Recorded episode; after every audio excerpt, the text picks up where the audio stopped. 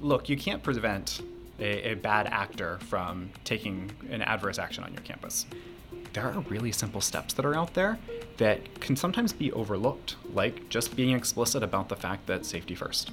This is In the Know with ACCT, the voice of community college leaders. I'm Jacob Bray. For this episode of In the Know, we interviewed Justin Collinger, a risk management consultant at United Educators. We talk about risk management on campus and the wide variety of ways colleges can prepare for risk and protect themselves. This is part of a series we curated for College Safety Month and is part one of a two part episode. Really effective risk management means that everybody's acting on risk management. It's not just one person's job, it's not two people's job. It's a culture, it's a way of thinking about uncertainty and ambiguity, it's a way of protecting yourself and your institution and your students. Um, and that means bringing together people from across campus and it means getting them on the same page and not overcomplicating it. One of the things that I've seen when you bring these campus wide cross cutting initiatives to the fore, you either don't bring, sometimes you don't bring the right people to the table, and sometimes just the process is too hard, and you have subject matter experts who come to work every day to do the thing that they're expert at, and they don't come to do work to do the institutional research, to do the risk management. Um, so you have to make it easy.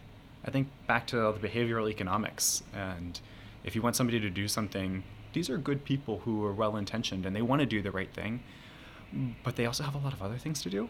And so you have to make it easy. So, we, years ago in DC, we had an earthquake. Nobody had any idea what was happening. Yeah. Number one, we weren't prepared because um, we didn't even think that was possible. And some of us thought it must be a bomb underground or something. Mm. We many of us did the wrong things. There was somebody who needed assistance getting out of the building. We didn't know how to handle that. Um, everybody in our office and every other office in the area went downstairs outside and basically stood right under the windows. These things that you would never think, like an earthquake in Washington, D.C., until it happened, no one ever would have really prepared for that. I think it's about having a framework in place. Um, one of the places where we see a real difference between colleges who are really successful with their crisis management plans and ones who struggle a little bit is what we tend to call an all risks approach to a crisis. You cannot possibly have a volu- voluminous tome of every crisis management plan for every situation under the sun. If you did, if you managed to put that together, if you managed to list together earthquakes, admission scandals, um, embezzlement schemes all into one book, it would be unusable because it would just be too much. Um, instead, what I think colleges who do a really good job of crisis management do, um, they pick up a framework that allows them to be flexible. And so there might be really firm plans for the most common emergencies, fires, or some of the most catastrophic, like school shootings. Um, for ones like earthquakes in the East Coast and the Mid Atlantic, you might not have a, an earthquake preparedness plan. And until I think that was 2011, you might not have needed one. Um, and you might not need one in the future. But what you do need is you need to have a plan that says here's the communication flows. When something weird happens, know that you need to check your text messages, your um, email accounts, so on and so forth. Um, have floor marshals who are trained on building evacuations and who know what to do in the event of major natural crises um, have um, clear lines of communication among the leadership of the school, uh, any other key players in risk. So I'm thinking about um, the public safety directors or the police directors, and also clear lines of communication among the board too. And so knowing that when there is a crisis, all 12 members of the board probably shouldn't raise their hands to jump up at the same time. Right. Um, know which board member and which board member serves backup as point person for a crisis, a, a natural disaster crisis, a um, legal crisis, or, or so forth. You know, when we were talking to the president of the Yuba Community College District last week, one of the things that he said was most important that they uh, didn't realize at first, but eventually came to realize is communication. Like mm-hmm. something that's as simple as making sure that you have a way or a channel to get in touch with your entire student body or your faculty as quickly and as efficiently as possible really makes a big difference. I was talking to a public relations executive, and she works exclusively in higher education. One of the things that she pointed out is that colleges uh, are oftentimes actually pretty good at the operational response to a crisis, and that's largely because they have um, they have subject matter experts who know what they're doing when these crises happen. And that's actually an advantage that I think education has over some of the corporate world. You become a leader in the corporate world based on your management skills, your financial acumen, um, but you don't aren't necessarily good at knowing what to do when something really specific to your to a subject area happens. Mm-hmm. Higher ed has that, and I think that's a great foundation. Um, but the communications piece is often lacking. And there's a lot that goes into that, both in the health and safety of your constituents. So making sure that you have those text messages, those email communications that go out, um, but then also protecting your reputation on the back end, or even enhancing your reputation because you handled a crisis really well. Mm-hmm. Uh, we've you, you can look at the news, you can look at Inside Higher Ed, you can look at the Chronicle, and you can see a struggle about that every week uh, coming out of some college, university, somewhere in the country. But when you're able to structure that communication flows, um, whether it's having a plan already in place for the most common types of crises or having an ex- a PR expert who's on retainer um, who knows your mission, who knows your constituents, who knows your audiences. And I, I say audiences plural because you have your students, you have your faculty, you have your community members, particularly for community colleges, you have your legislators. Um, knowing how to handle all of those constituencies in a quick and effective way after a crisis happens is critical to protecting their reputation. And like I said, even building on that reputation moving forward. Let's just start at the beginning. How, how would you qualify or define a resilient college? What, what are the, de- the most defining factors? Yeah. Um, you know, it's it's funny. I don't know that there's a really good way to say that one college is more resilient than another. Um, I can't go to a college campus and say this college is five more resilient than the other college. But that said, there is definitely a real tangible difference mm-hmm. when you're there's a college that's really resilient versus one that's going to be flimsy in the face of crisis, frankly. Um, and I like to think of it internally and externally. I think internally, um, with your own staff, resilience comes from having um, executive team leaders who are flexible, who are able to handle ambiguity, and who know how to communicate in a crisis. Um, when you have those kind of key baseline elements, then it becomes pretty easy, quote unquote, easy to build um, communications plans, crisis management plans. I think that t- tends to flow a little bit better. Um, when you're talking externally, a, a, resilient college is one who has some of that reputational capital built up. Um, I, I, like to think of reputational capital as almost like a currency, mm-hmm. Where you're always either building it or spending it.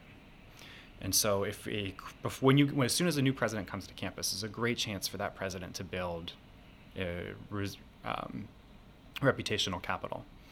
And so that reputational capital builds up when there's a crisis. You spend some of that reputational capital. Hopefully, you still have a positive balance and you survive to the next crisis. Mm-hmm. Uh, where you see colleges and universities stumble is whenever they haven't either built up that capital or that currency, or they spend it uh, repeatedly because there's too many crises. And I think to some of the big national universities and the crises they faced, I think Penn State, I think Virginia Tech, I think um, University of North Carolina, and the athletics and academic scandal that they had a few years ago. These are all really respected universities, and I don't want to downplay the immediate Im- the immediate impact that those events all had on the people who were involved. Um, obviously, what happened at Penn State, what happened at Virginia Tech, was were terrible incidents that um, shattered lives, quite frankly. But if I'm thinking about the institution, they survived as institutions, and in some cases even thrived because they had such strong reputations um, with their external communities, and that helped them really rebuild and continue to be the influential organizations they are today. There's some inherent spending of capital in that's beyond anybody's control. Mm-hmm. But I think you said earlier uh, that all of this is really it's it's a culture. Mm-hmm. Risk management as a culture. So um, how how would you say not not to keep um, hammering in on this, but not to qualify a resilient college, but how would you what what are some of the factors um, or a list that, for example, board members, the president could run down to ask themselves, "Am I resilient? Are is is our risk management in order? Are there any specifics that um, could help people sort of do a self evaluation in those terms?" Yeah, I mean, I think the first one is having: Are there actually written plans available? And I want to make that distinction about written plans. Um, because I think it's very easy for somebody to walk into a board meeting and say, "We have a plan for this," um, but what does that plan look like? I think is a great follow-up question. Um, can I see the plan? Uh, does do do these other key stakeholders know that this plan exists? Um, and I think those are some of the key questions. This is baseline. Do we have a resilient college? Well, you, you better be able to bounce back and respond to a crisis if you're going to be resilient. Um, I, I, don't want to harp too much on finances because I don't think finances necessarily qualify a college as resilient, but you do need to have the, the money available to get through a crisis, whatever the case may be. If you need to hire a PR, communi- crisis communications firm, if you need to hire attorneys, um, you need to have that flexibility. I don't want to harp on that too much as a overall characteristic because I think that that probably uh, doesn't place the emphasis in the right spot. But then after that, it's about the I think again, it, culture is a really hard thing to to put your finger on, um, but having the staff and the leadership who all genuinely care about risk and I know that's a hard thing to talk about because who doesn't say they who says they don't care about risk? Um, but working as a risk management consultant for a for United Educators, we see plenty of leaders who say they care about risk with and don't back it up with plans and with um, an emphasis on ambiguity and an emphasis on saying, well, what if X, Y, Z happens? Um, I, I, think about some of the uh, sexual assault, sexual misconduct, sexual predation cases that we've been seeing in the media lately. And we continue to talk to organizations or to colleges and universities rather who they say it couldn't happen here. And to me, that's not a risk aware culture. If you think that you're immune to really just about any risk that's out there, that's a pretty good indication that you're not paying attention. Um, it was really remarkable to me to see how many um, really high level leaders at, um, and here I'm speaking about four year universities, but how many high level leaders at four year universities are kind of putting their heads in the sand um, when it comes to uh, sexual predation and sexual assault, and then also some at community colleges and small um, private four year institutions as well who say, couldn't happen here. We're a family. it seems it's kind of frustrating to me that you know it's it's so frequent, especially with the sexual stuff, sexual assault stuff, that the short term plan seems to be to bury your head in the sand, yeah. and that really is a short term plan, and in many instances a very very very short term plan. Yeah. And the long term solution is really you know as simple as you know just starting the conversation, yeah. saying hey like you said, you know, what do we have in place? And if we don't have anything in place, let's start talking about, you know, getting something in place. Right. Look, you can't prevent a, a bad actor from taking an adverse action on your campus. It's literally impossible to prevent it. However, you can reduce the likelihood of that event. You can reduce the impact of that event. Um, I worked recently with a K 12 independent school and they were kind of taken aback by the idea of reducing the impact of sexual assault on their campus. And I understand why. It's something that you, it just, it hits so close to home and it's such an emotional thing and it's so terrible for the victim. Um, but there's a really big difference between having two victims and having 20 victims. And when I talk about reducing the impact, it's about having reporting mechanisms in place that when some when a staff member or a student says, you know, I think something might be fishy there, that it's safe for that person to raise that as a concern. And then it's also safe to conduct an, a, an investigation that is simply trying to find facts. Um, you don't want to be in a situation where allegations are flying all over the place, of course. But I think that that is mitigated against by having a really honest investigation system where you're not trying to go out to get anybody. You're really trying to protect your students and you're trying to protect your communities. Um, and that can be the difference between two victims and 20 victims. I think also um, a couple of things that you said really stand out to me. I mean, for one thing, I think in a, in a way, if, when you're fact finding, when you're trying to figure out what's really going on, if there's an accusation, um, presuming innocence of a perpetrator um, you're protecting them as well if you find the facts and the facts show that, no, that there's no basis for this. Of course, people's reputations can be damaged, yes. but um, nevertheless, as, as you said, um, any extra one person who is victimized or harmed or killed, you know, in some instances, you it's it's it's very difficult to make any excuse for um, not having gone to the trouble of doing it. Um, particularly with this issue, with uh, sexual misconduct on campus, I am frankly really surprised that this is an issue that anybody at this point would say this doesn't happen here. Looking at the, the higher education media, um, for the past five years. I mean, the Chronicle of Higher Ed, I feel like every other cover deals with this issue in one way or another. Mm-hmm. And um, there's a certain, there's, there's a definite responsibility on the part of any institution to make sure that, that they have uh, protocols in place because these things do happen. Uh, so tell me, tell me about the institutions that say this doesn't happen here in a general sense. How how can they think that, and um, how are how do they end up resisting any implementing any kind of process to protect their students? Yeah. I mean, I think it's human to be honest, um, and it's. Because as people, we want to come to our places of work, whether it's a campus or a corporate office, it almost doesn't matter. Um, we want to come to our place of work and we want to trust the people around us. We want to give them the benefit of the doubt.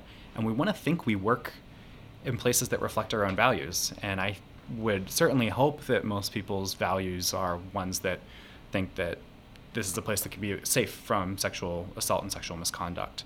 This question um, that we had discussed what sorts of risks are less common but could pose serious threats to mm-hmm. colleges? So, for example, talking about the personal nature, as you were about um, sexual misconduct. For example, anything that happens among your your peers, your family, so to speak, within your community, uh, certainly a natural disaster in a way may may psychologically be easier to prepare for because it's objective. It's nobody's fault when a hurricane comes blowing through. Um, and then on campus shootings, I mean, um, there are reasons why that has risen to the top of people's concerns. Mm-hmm. But uh, could you talk about what we talked about off mic about this question about um, less common but serious threats, and then the inverse of that. I don't actually like framing it as less common but more serious threats because I actually think as humans we're really good at handling those. If you think about um, what some of the most common fears people have are um, things like dying in a plane crash, um, of murder, of really violent acts frankly, those are relatively uncommon. You're much more likely to die in a fire, you're much more likely to die in a car crash. And I don't know very many people who are terrified of stepping into the car every morning. And I, I don't say this, listeners, as a way to try to scare you to drive to work in the morning. um, but we really do. We really, as humans, are good at the sensational, at the extreme. And thus, as a result, a lot of colleges have pretty strong um, procedures in place for things like school shootings. Mm-hmm. But they're not necessarily as prepared for sexual misconduct because that's something that is kind of hits at the culture of who you are. Right? They're not quite as prepared for things like um, workplace harassment. I mean, United Educators, it's one of the most frequent claims that we see is workplace harassment. Um, you want to think that your coworkers around you are generally good people, and particularly if you're at a high level in an organization, whether you're a board or you're an executive, um, you want to think that um, if there is something bad in your organization, if there is workplace harassment, well, maybe it's my fault as a leader for fostering this culture. So I want to push that thought out of my brain, and I want to trust that this is a great place. And thus it becomes very easy to overlook. Mm-hmm. Or I think about deferred maintenance. Um, I, would love to know a college, a community college in this country that doesn't have problems with deferred maintenance. You know what? I'll expand that out to four year universities as well. Um, that is a pretty common uh, issue. Um, it can become serious. I think it it manifests itself in a regular way as non-serious issues. It manifests its way as oh the toilet's backed up again. Oh the HVAC unit went out. Um, but it can also uh, present itself as really serious things like balcony collapses. Those are things that I don't think we think about as serious risks, but they're some of the most common ones we face. Yeah, it's kind of interesting because I, I was just thinking about this in comparison to city regulations mm-hmm. about how cities maintain this type of stuff. And like in New York, every five years, the exterior of a building has to be checked to make sure nothing's going to fall off. Oh, that's interesting. Because what used to happen, especially when um, window air conditioner units were becoming more popular, is they'd be installed poorly and they'd fall out of the window and hit yeah. someone. Yeah. So it's every five years that they're going around and making sure that everything's fine. And if it's not, it's immediately taken care of. And that's not the way I think uh, most schools are approaching something like that. That, you know, you might not even think about on a day to day basis. Right. There's all these little things on campuses that have the potential to turn into really serious things. Um, I think of the admissions crisis as or scandal as one of those. Um, I'm, an, I'm a former admissions counselor, both for undergraduate and graduate uh, schools. And when that happened, I think a lot of people around me were shocked. And when I heard about it, I thought, you know, I hadn't thought that this would ever happen, but it makes perfect sense to me.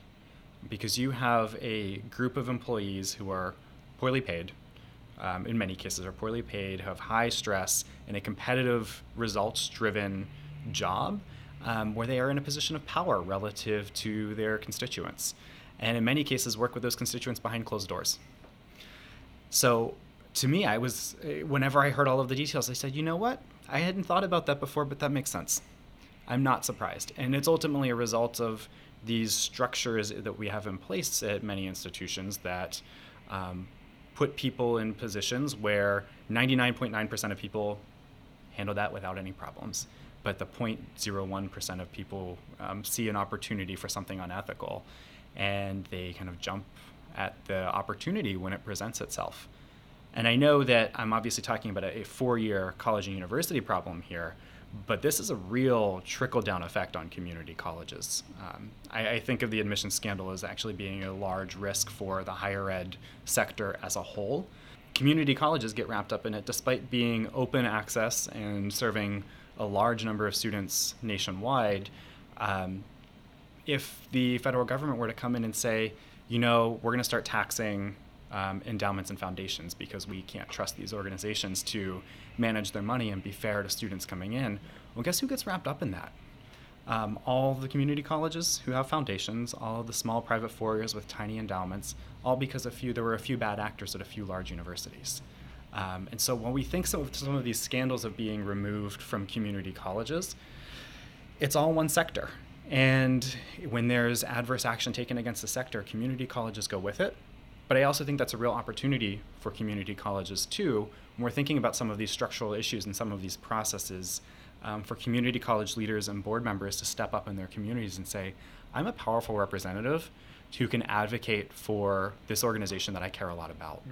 And I can make the case that we are different. We are a valued contributor to this community, and that we should not be um, adversely affected by the acts of others. This has been part one of a two part episode with Justin Kollinger. Make sure you subscribe so you receive a notification when we release part two on Thursday. Thanks for listening. We'll see you next time.